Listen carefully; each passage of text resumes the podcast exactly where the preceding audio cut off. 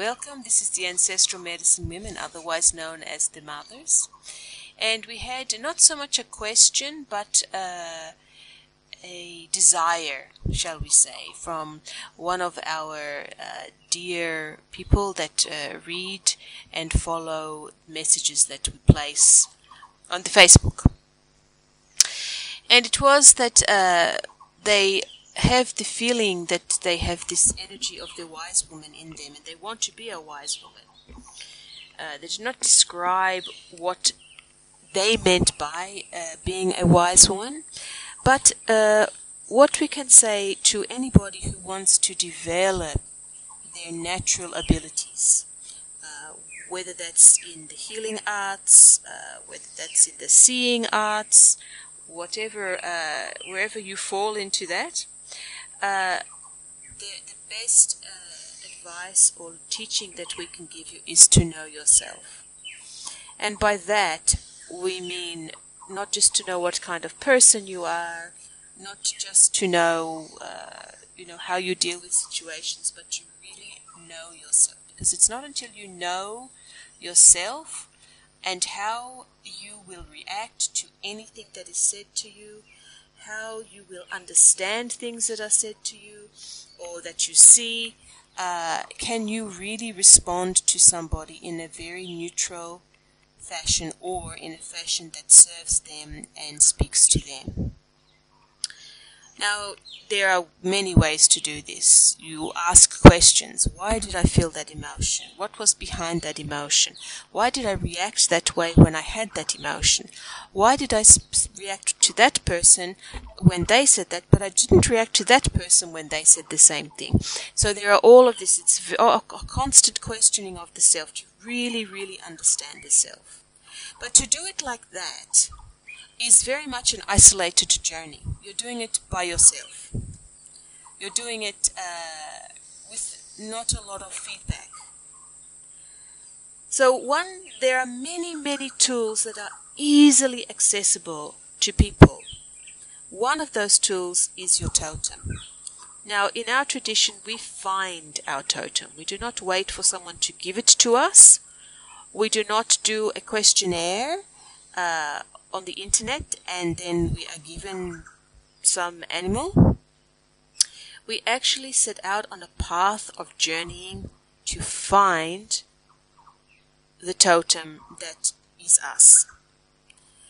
And we do that through a, a, process of journeying. If you do not want to go down that path, then it's a matter of really communing with yourself and communing with your environment to find your totem. Once you find your totem, then you have this wonderful, exhilarating journey of looking at the totem and seeing the similarities, looking at the totem and seeing how it um, survives or reacts in the environment, and seeing that you have similarities. Oh, I have, uh, I am a rose, and I have the rose has thorns, and sometimes people experience that I am thorny, that I say things to them that uh, are sharp. I don't necessarily mean it to be like that. Sometimes I do, but it's because I'm a rose. But on the other side of that, I'm a fragrant rose. So there is this beautiful softness and gentleness about me as well. And that's what people find confusing because one minute they see me as the fragrant flower, soft, gentle, beautiful, and the next minute they experience my thorns. And so there you have confusion. So that's a very small and brief example of how you can identify yourself within your totem and identify your actions and people's reactions to you through finding your totem. Once you found your totem and you do and you delve into all of these aspects of the actual totem and then look at yourself in the same light, you start to relax aspects about of yourself. So for example, let's go back to the rose. You see that you have thorns because the rose has thorns. And this upsets you when people don't understand that your intentions were good, but they have taken it as if it is a thorn. You start to see, oh, that's part of who I am. And that relaxes you to the point where that doesn't really become an issue anymore Yes, you have thorns, and sometimes you will employ them deliberately, but you won't find the, the same reaction from people uh, that you have in the past because you see that as part of who you are. You don't feel bad about it, you see it as part of who you are. So, knowing your totem, knowing the good and the, the negative points, perhaps, or the the the difficult points, uh, knowing all of that, and then knowing that about yourself really serves to help you to know yourself. And in that way, you often look at people and go, "Oh, they look like a fox." Not physically, obviously, but so, and you might see, oh, their their totem may be a fox. How does a fox work? And so you start to look at people, you start to see them in a different light, and you start to engage with them at their level. Not trying to bring them to your level, but engaging with them at their level. And that is another strong quality of a wise person or a healer, somebody that sees, whatever. You engage with that person at their level at their point in language that they understand. Another helpful tool uh, are things like uh, cards or runes. And there are many different versions of cards, uh, tarot cards, uh, angel cards, um, many, many different versions. And as well with runes, there are different versions of runes.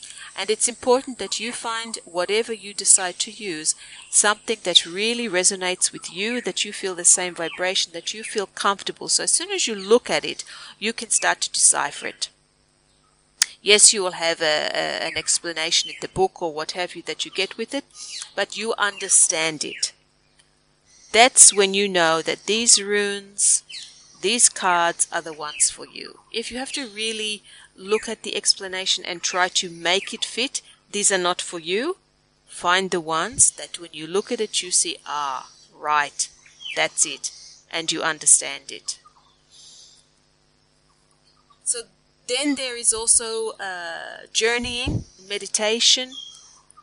Uh, these kinds of activities are very good tools for self reflection, but not just self reflection, but looking at situations in your environment, around you, in your community, and really digging deep, drilling down into those uh, into those situations through the meditation or through the journeying, and then move through those things, following, following, following. This is another very good tool.